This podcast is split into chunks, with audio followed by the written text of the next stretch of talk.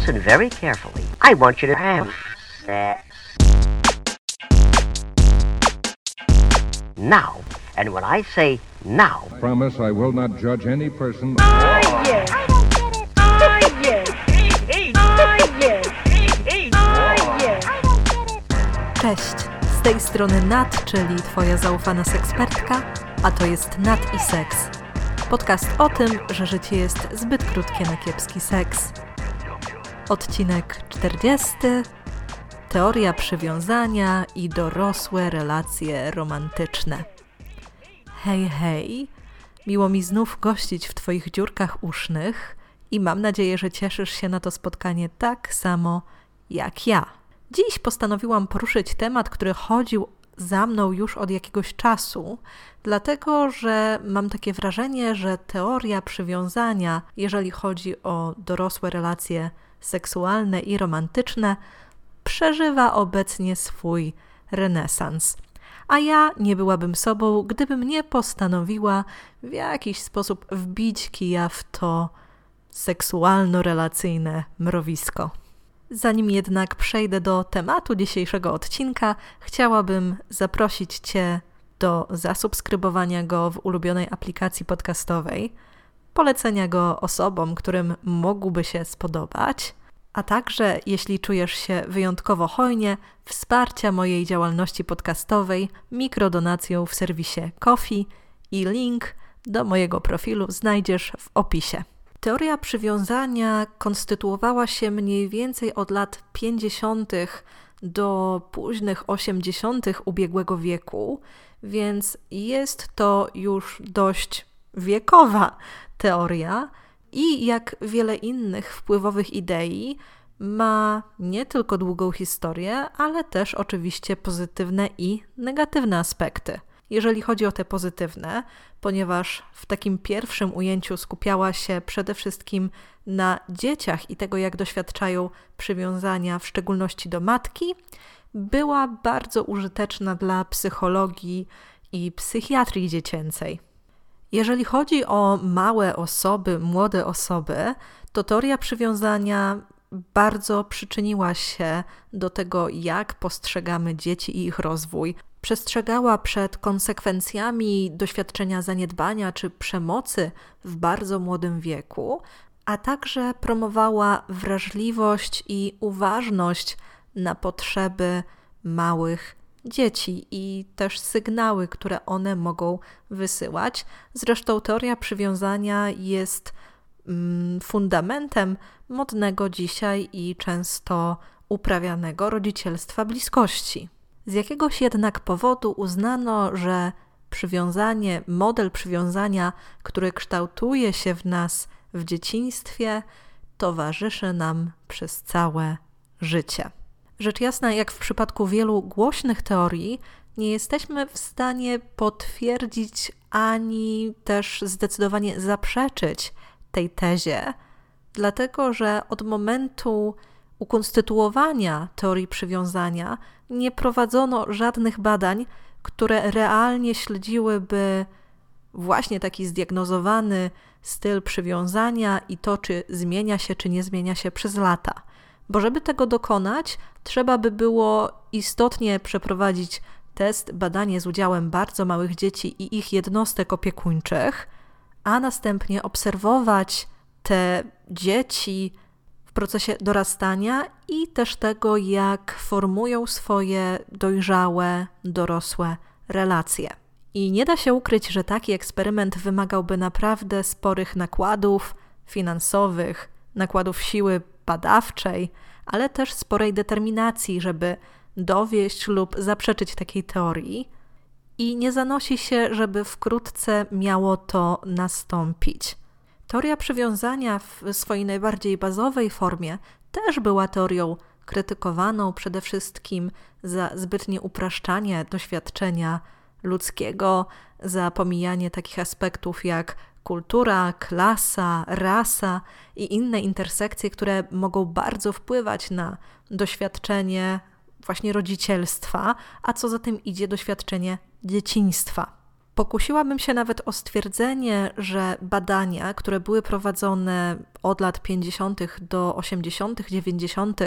ubiegłego wieku, też chyba raczej zakładały, że wszystkie dzieci, które są poddawane eksperymentom, które miałyby wykazać ich styl, ich model przywiązania, są neurotypowe, a istnieje spore prawdopodobieństwo, że mogło tak nie być, co też mogło wpłynąć w pewien sposób na ocenę wyniku takiego eksperymentu. Niedawne badanie przeprowadzone w 2013 roku wykazało jednak, że teoria, jakoby model przywiązania miał towarzyszyć nam od najmłodszych lat, czyli od kołyski aż po grób, jest nie do końca prawdziwa, ponieważ wykazano, że istnieje bardzo mała korelacja między tym, jaki model przywiązania prezentowałyśmy czy prezentowaliśmy jako dzieci, a który prezentujemy tworząc dorosłe relacje, dorosłe intymne związki. Zresztą postrzeganie przywiązania, stylu przywiązania w takich kategoriach zakładałoby pojmowanie relacji romantycznych, relacji partnerskich jako bardzo podobnych do relacji rodzic-dziecko, czy jednostka opiekuńcza i dziecko. Zauważyłam zresztą, że im więcej mówi się o stylach przywiązania, tym częściej ten temat wraca właśnie w takiej mojej pracy z drugim człowiekiem, dlatego że ludzie mają tendencję do poszukiwania odpowiedzi i też do takich prób autodiagnozy, co w ich przypadku czy w ich relacji może być nie tak, i mają też taką potrzebę znajdowania przyczyny, a do opisania różnych trudności właśnie z intymnością, z partnerstwem, teoria przywiązania wydaje się bardzo wdzięczna. Czasem nawet wydaje mi się, że ludzie swoje modele, swoje style przywiązania pojmują trochę jak znaki zodiaku, czyli zespoły pewnych cech, które są im przypisane i które w jakiś sposób będą zawsze determinować ich zachowanie. Zauważmy jednak, jak ogólnikowe są zestawienia cech, które miałyby prezentować poszczególne style przywiązania. I tutaj cytat z Wikipedii. Otóż styl unikający tłumaczony jest jako: osoba unika bezpośredniego kontaktu z ludźmi, tylko czasami spotyka się z bliższymi osobami, ale nie zależy jej na tworzeniu jakichkolwiek związków z innymi ludźmi. Styl lękowo-ambiwalentny. Osoba boi się utraty bliskich osób.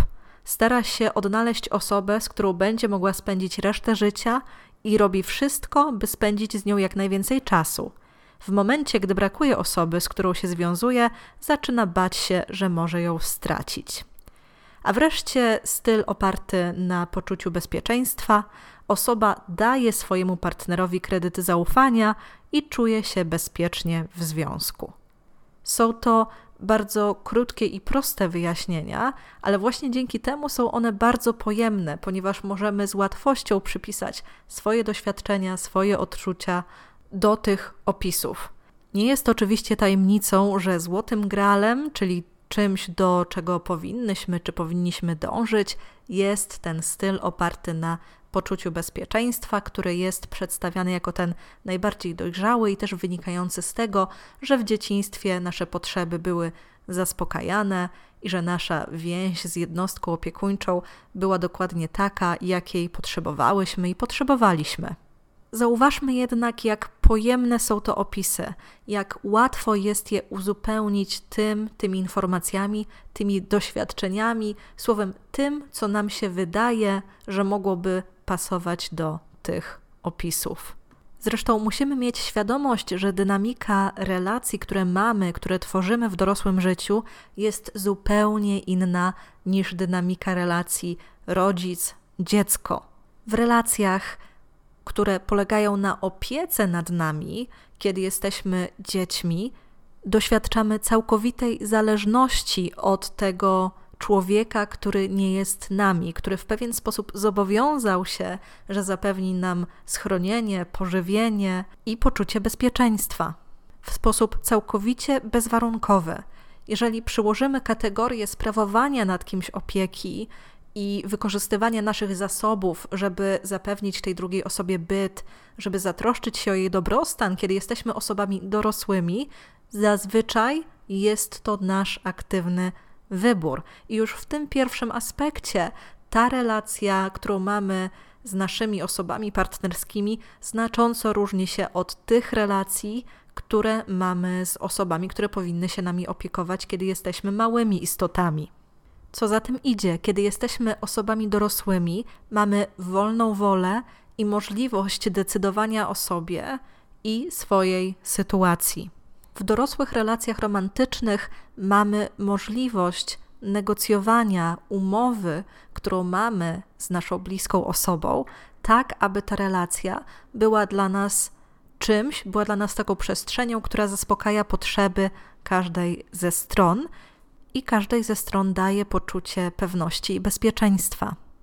Mamy więc możliwość wyznaczania, stawiania granic, ale też warunki i przestrzeń do tego, aby zrozumieć, jakie czynniki mogą wpłynąć na naszą satysfakcję, na nasze poczucie satysfakcji w tym związku. Na dodatek jest to sytuacja wzajemności w obszarach oczekiwań, w obszarach potrzeb, a jeżeli rzeczywiście chcielibyśmy, czy chciałybyśmy przyrównać to do relacji opiekuńczej z dzieciństwa, to relacja opiekuńcza właśnie rodzic-dziecko nie jest w tym obszarze relacją symetryczną i nie jest relacją wzajemną w tym znaczeniu, że trudno oczekiwać, że dziecko będzie miało możliwość i umiejętność zaspokajać potrzeby tej osoby, która się nim opiekuje. Dorosłe relacje są więc pod tym względem bardziej równe. Każda ze stron jest w stanie wziąć odpowiedzialność za swoje zachowanie, za swoje emocje i dokonywać aktywnego wyboru, czy ta relacja, w której się znajdują, jest dalej tą relacją, której pragną, która jest dla nich zdrowa. Jako osoby dorosłe mamy znacznie większy dostęp do własnych uczuć i narzędzi do tego, aby powiedzieć bliskiej osobie, czego potrzebujemy, aby czuć się pewnie, bezpiecznie, bo my te związki świadomie kokreujemy, czyli tworzymy je wspólnie. Teorii przywiązania nie możemy wykorzystywać po to, aby usprawiedliwiać zachowania manipulacyjne czy przemocowe, na przykład znikając na kilka dni i mówiąc drugiej osobie, że jest się osobą typem lękowym. Nie możemy też używać stylów przywiązania jako wytrychów, na przykład po to, aby przekonywać siebie, że bezpiecznie poczujemy się dopiero wtedy, gdy druga osoba stanie się dokładnie taka, jakiej sobie życzymy. Według mnie nie fair jest też wchodzenie w relację z takim oczekiwaniem, że druga osoba uleczy jakieś rany z dzieciństwa, jakiś brak opieki, którego doświadczyliśmy czy doświadczyłyśmy, bo na przykład wydaje nam się stabilna i bezpieczna w tym, jak się czuje ze sobą. Zauważmy, jak różnie doświadczamy bliskości, intymności, przywiązania w różnych relacjach. I nie mam tu oczywiście na myśli różnic w systemie rodzinnym, czyli tego, że inaczej przeżywamy swoją bliskość z rodzicami, inaczej z rodzeństwem, a jeszcze inaczej z dalszą rodziną, ale też to, że nasz styl pielęgnowania, doświadczenia bliskości może różnić się między relacjami z różnymi osobami, na przykład między kolejnymi osobami partnerskimi, czy jeżeli mamy na przykład 2 braci czy 2 siostry, ta relacja też może się różnić z jedną i z drugą z tych osób.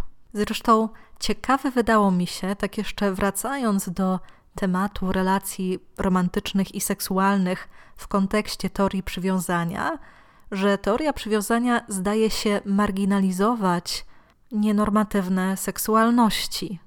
Bo kiedy się jej przyjrzymy, to bardzo łatwo zinterpretować na przykład poliseksualność czy poliamoryczność jako styl lękowy, dlatego że nie jesteśmy w cudzysłowie w stanie realizować się w tej modelowej, monogamicznej relacji. Tak samo może to dotyczyć kinków i potrzeby seksualnych przygód, seksualnej różnorodności, którą zaspokajamy, mając kontakty seksualne z różnymi osobami, nie tworząc z nimi przy tym trwałych relacji romantycznych. Dalej możemy być osobami ze spektrum aseksualności. Możemy być osobami, które mają awersję do romantyczności czy do seksu i jakże łatwo w świetle teorii przywiązania byłoby zrzucić odpowiedzialność za orientację na nieuleczone rany z dzieciństwa wynikłe z niedostatecznej opieki czy niedostatecznej bliskości w rodzinie. Z dużą ostrożnością podchodzę do teorii zbyt proste rozwiązania, a czasem teoria przywiązania właśnie mi się taką wydaje w kontekście relacji, które mamy w dorosłym życiu.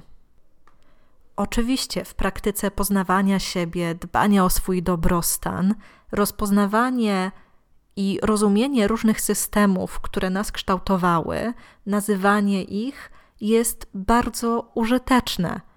Bardzo potrzebne jest często to, żeby je przegadać, też opłakać, czyli przeżyć żałobę po jakichś relacjach czy trudnych doświadczeniach i dzięki temu znaleźć sposób i narzędzia i inne zasoby, aby ruszyć dalej, jednocześnie nabywając umiejętność rozpoznawania swoich potrzeb, nazywania ich, wyrażania ich, jak i rozpoznawania sytuacji dla siebie triggerujących.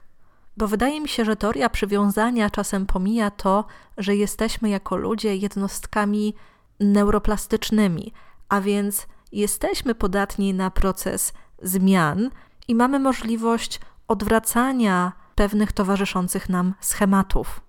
Powiem więcej, taka praktyka samopoznania może doskonale odbywać się bez zanurzania się w teorii przywiązania czy bez pracy z też modnym ostatnio wewnętrznym dzieckiem.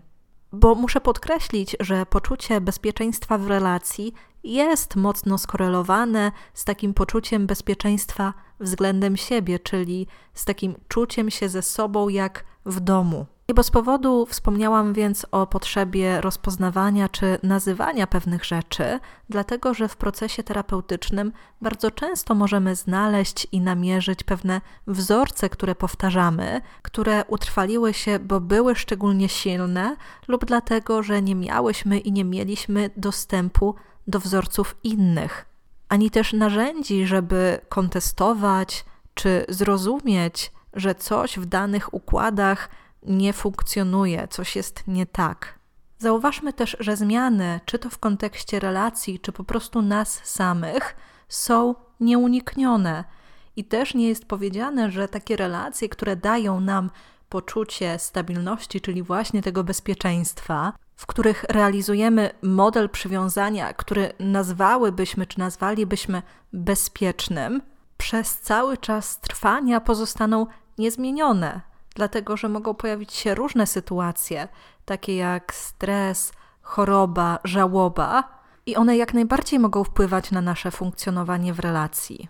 Dlatego jeszcze raz podkreślę, jako osoby dorosłe mamy sprawczość i mamy moc tego, aby rozumieć i nazywać, w jakich relacjach chcemy funkcjonować, brać odpowiedzialność za swoje emocje, za swoje reakcje i też podejmować działania, które pomogą nam te relacje, które mamy z samymi sobą, uporządkować. Zaś stabilna, wybrana relacja romantyczna może być jak najbardziej przestrzenią, która służy wspomagająco takiemu procesowi budowania swojego dobrego samopoczucia, wzmacniania swojego dobrostanu. Tylko aby być częścią takiej relacji, też musimy włożyć pewną pracę, pewien wysiłek i jak już wspomniałam wcześniej, kokreować tę przestrzeń w sposób intencjonalny i świadomy, wybierając osoby, z którymi takie relacje chcemy zakładać i tworzyć. Dlatego trudne doświadczenia, zaniedbania z dzieciństwa nie są czynnikami determinującymi sukces czy porażkę relacji, w których się znajdziemy. Dlatego wszelkiego rodzaju teorie, w tym teorie przywiązania, możemy postrzegać jako coś interesującego, jako coś nadającego pewne ramy, pozwalającego lepiej zrozumieć niektóre sytuacje, ale też zawsze zachęcam do tego, żeby nie bać się sprawdzać, nie bać się zgłębiać tematu i tego, czy naprawdę jego założenia przystają do naszej rzeczywistości, przystają do naszej sytuacji i też nie bać się poszukiwać głosów krytycznych.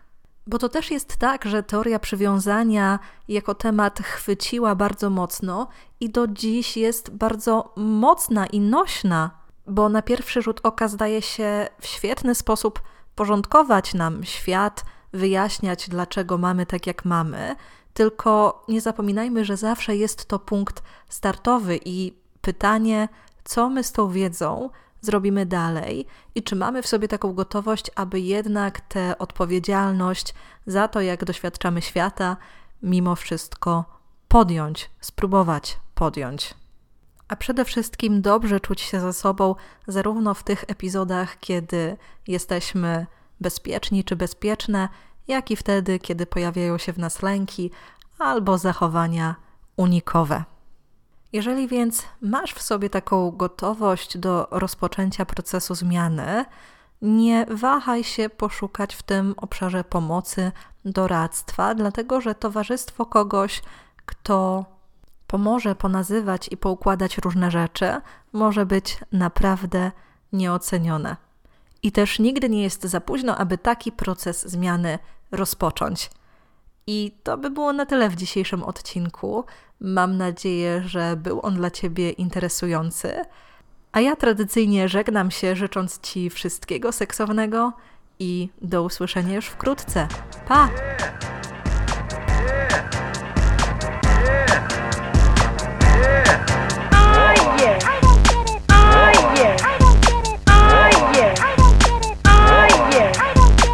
So it's very important and very fun also to now